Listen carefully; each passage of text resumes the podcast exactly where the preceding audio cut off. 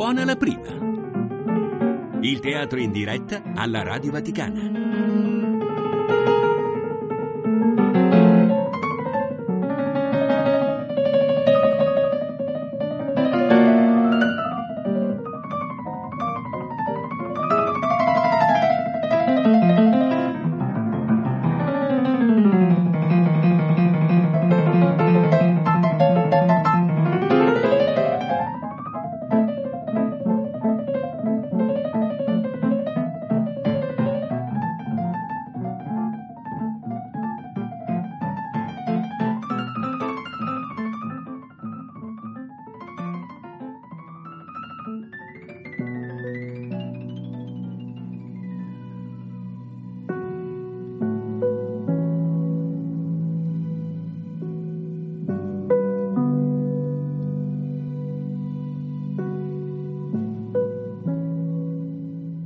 Raffaella Castelli legge un inserto tratto da I giorni delle bisce nere di Maria Cristina Faraoni, Sellerio Editore.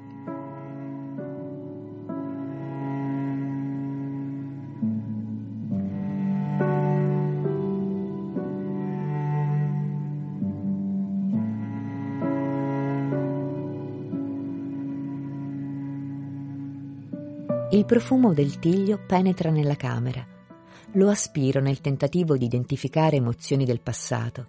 Di giorno cammino e come in un sogno mi fermo sorpresa.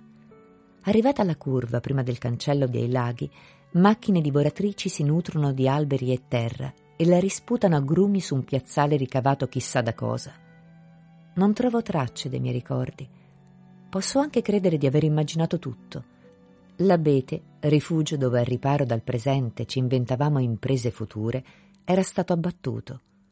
Due corde fissate ai rami ci aiutavano a salire in alto. I raggi del sole rifratti dai vetri delle case e dal metallo delle grondaie scoprivano capricciosi il campanile della chiesa. Poi ce lo nascondevano, avvolgendolo in una carta d'argento.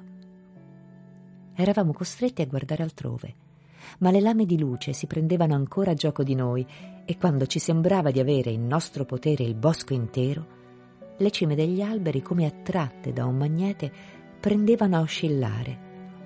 Movimenti appena percettibili si trasmettevano da un'estremità all'altra e accadeva che scaglie di mare, inseguite dal vento, si rincorressero ai piedi dell'albero.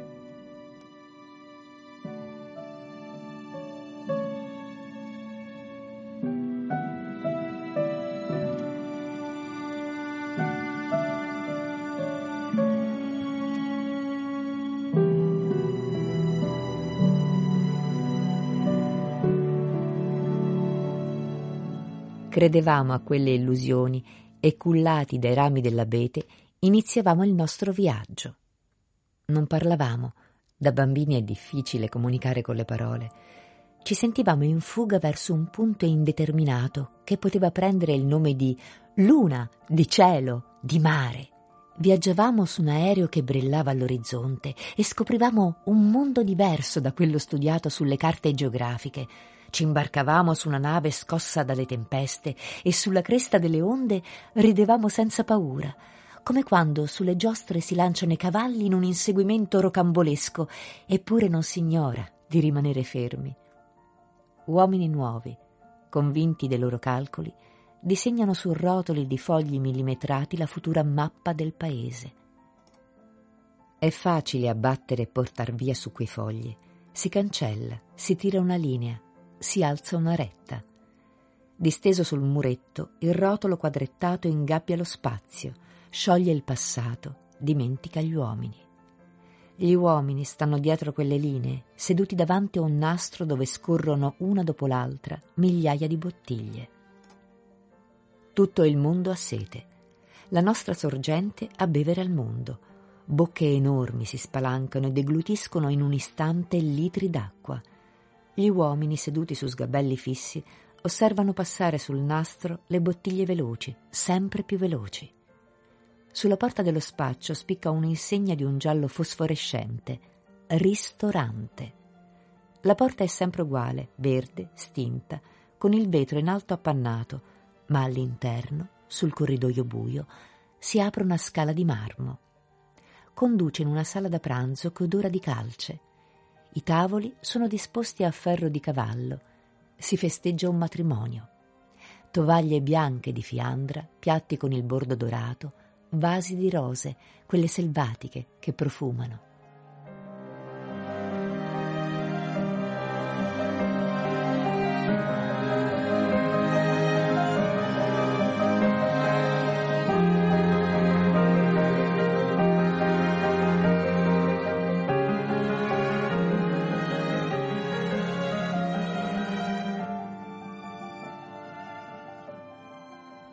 Paola e Sergio tagliano la torta. Sono già le 17. Siamo a tavola da quattro ore.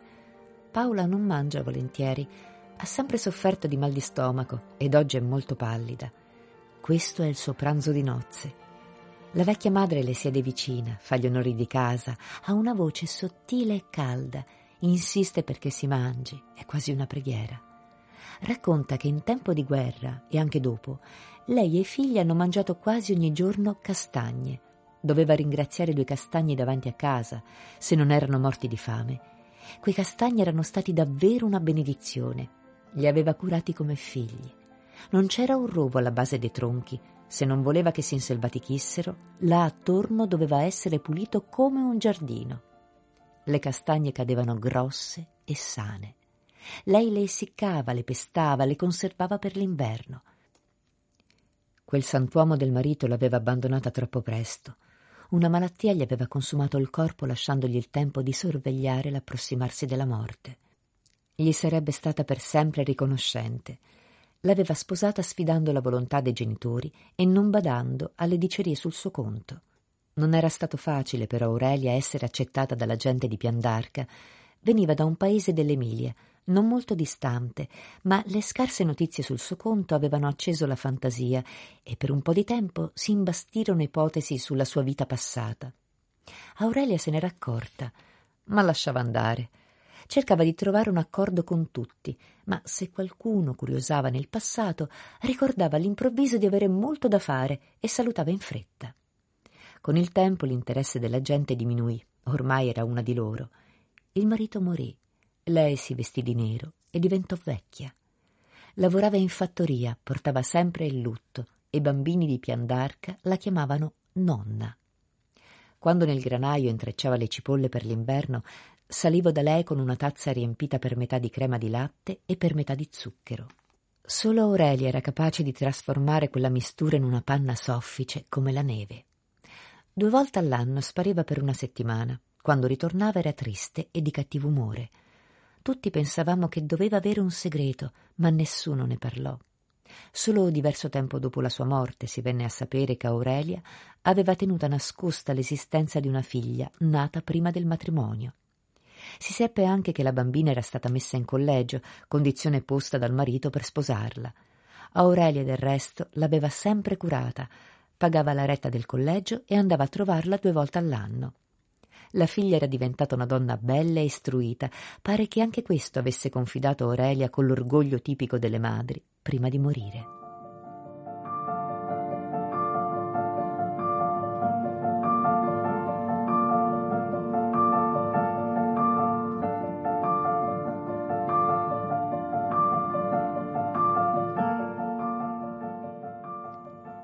Dovevamo mangiare l'arrosto, il lesso, i tortelli. Bisognava finire ogni cosa e stare allegri.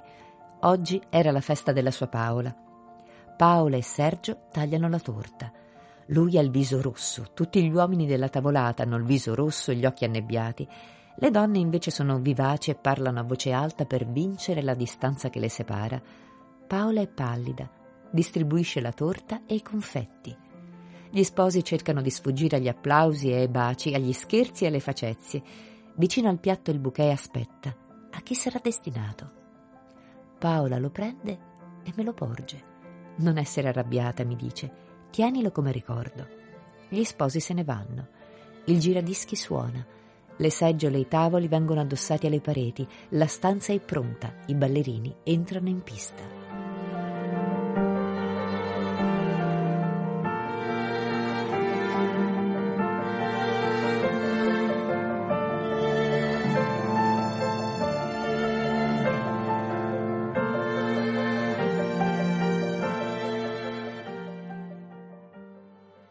Tutti sembrano aver scordato che oggi è la festa di Paola. La nonna scende le scale, avvicina le mani al volto, le osserva, le allontana bruscamente come se volesse staccarle dai polsi. Non sono le mie, borbotta. Queste non sono le mie mani. Come due pipistrelli feriti che tentano di aprire le ali per prepararsi alla fuga, le mani si allargano e provano il volo, ricadono esauste, riposano lungo le cosce. Le mie mani hanno cucito per voi, hanno ricamato i tuoi vestiti. Allora non tremavano. Ho le mani rosse, si vedono le vene e il sangue.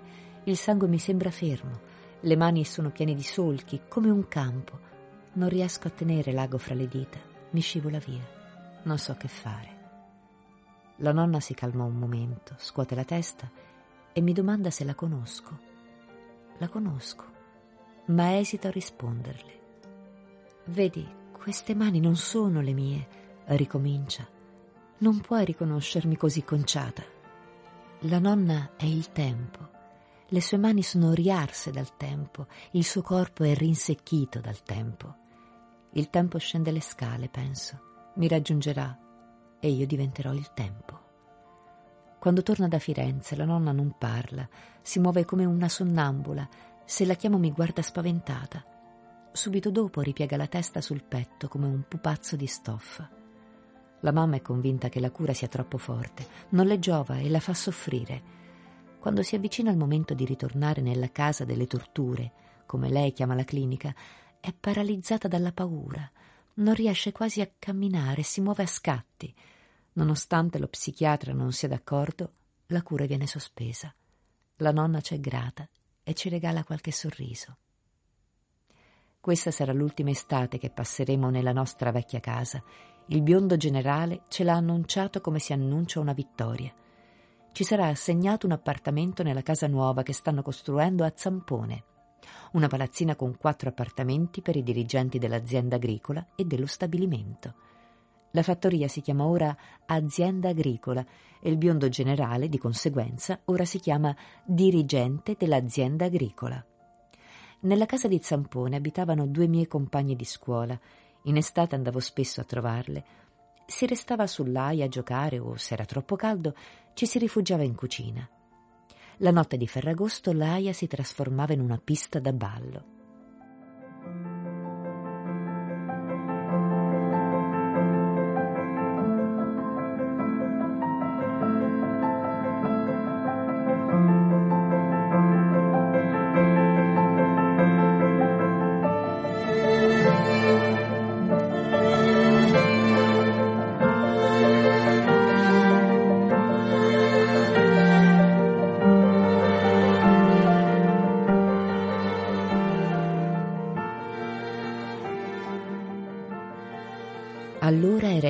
Illuminata da rificolone e abbellita da festoni di carta colorata che pendevano dai fili usati di solito per stendere il bucato.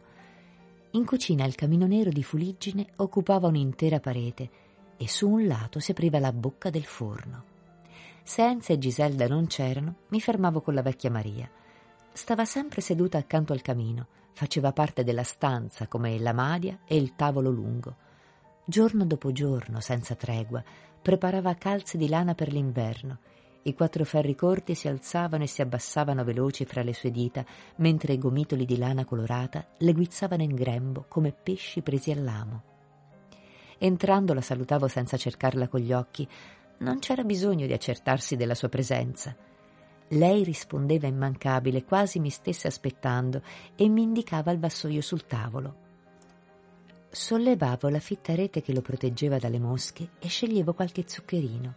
Così si chiamavano le ciambelle di pasta dura profumata di anice e coperte di glassa bianca che infornate il sabato con il pane si conservavano per tutta la settimana e venivano offerte d'abitudine ai visitatori. Le donne di quella casa erano chiamate le zampone. Le loro gambe, infatti, invece di assottigliarsi alla caviglia, scendevano dritte come un tronco di viso sono belline. Peccato quelle gambe grosse, quelle zampone, dicevano in giro. Essendo le zampone sette o quattordici, tenendo presente due gambe a testa, niente di strano se quel luogo era stato soprannominato così. Questa era un'interpretazione. L'altra invece si rifaceva allo zampone del maiale.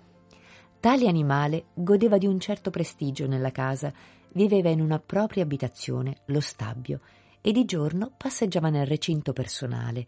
Le donne della famiglia, secondando le sue brame di divoratore, lo riempivano di bucce di patate e di catini di pastone giallo. In gennaio veniva ammazzato e ridotto in salsicce e zamponi.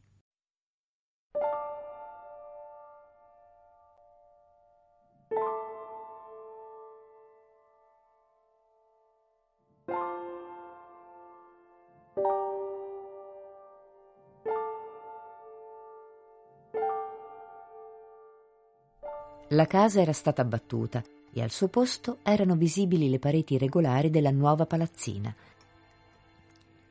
Le famiglie delle zampone si erano divise ed abitavano due piccoli appartamenti sopra la bottega. Chi voleva mangiare salsicce e zamponi era costretto a comprarli nella macelleria del centro più vicino. Dei cambiamenti la gente sembrava contenta. Lo stabilimento nuovo che si insinuava come un serpente fra case e alberi sibilava lavoro e benessere. Almeno un membro di ogni famiglia avrebbe lavorato là dentro e la paga sarebbe arrivata regolarmente a fine mese. Così almeno pensavano loro.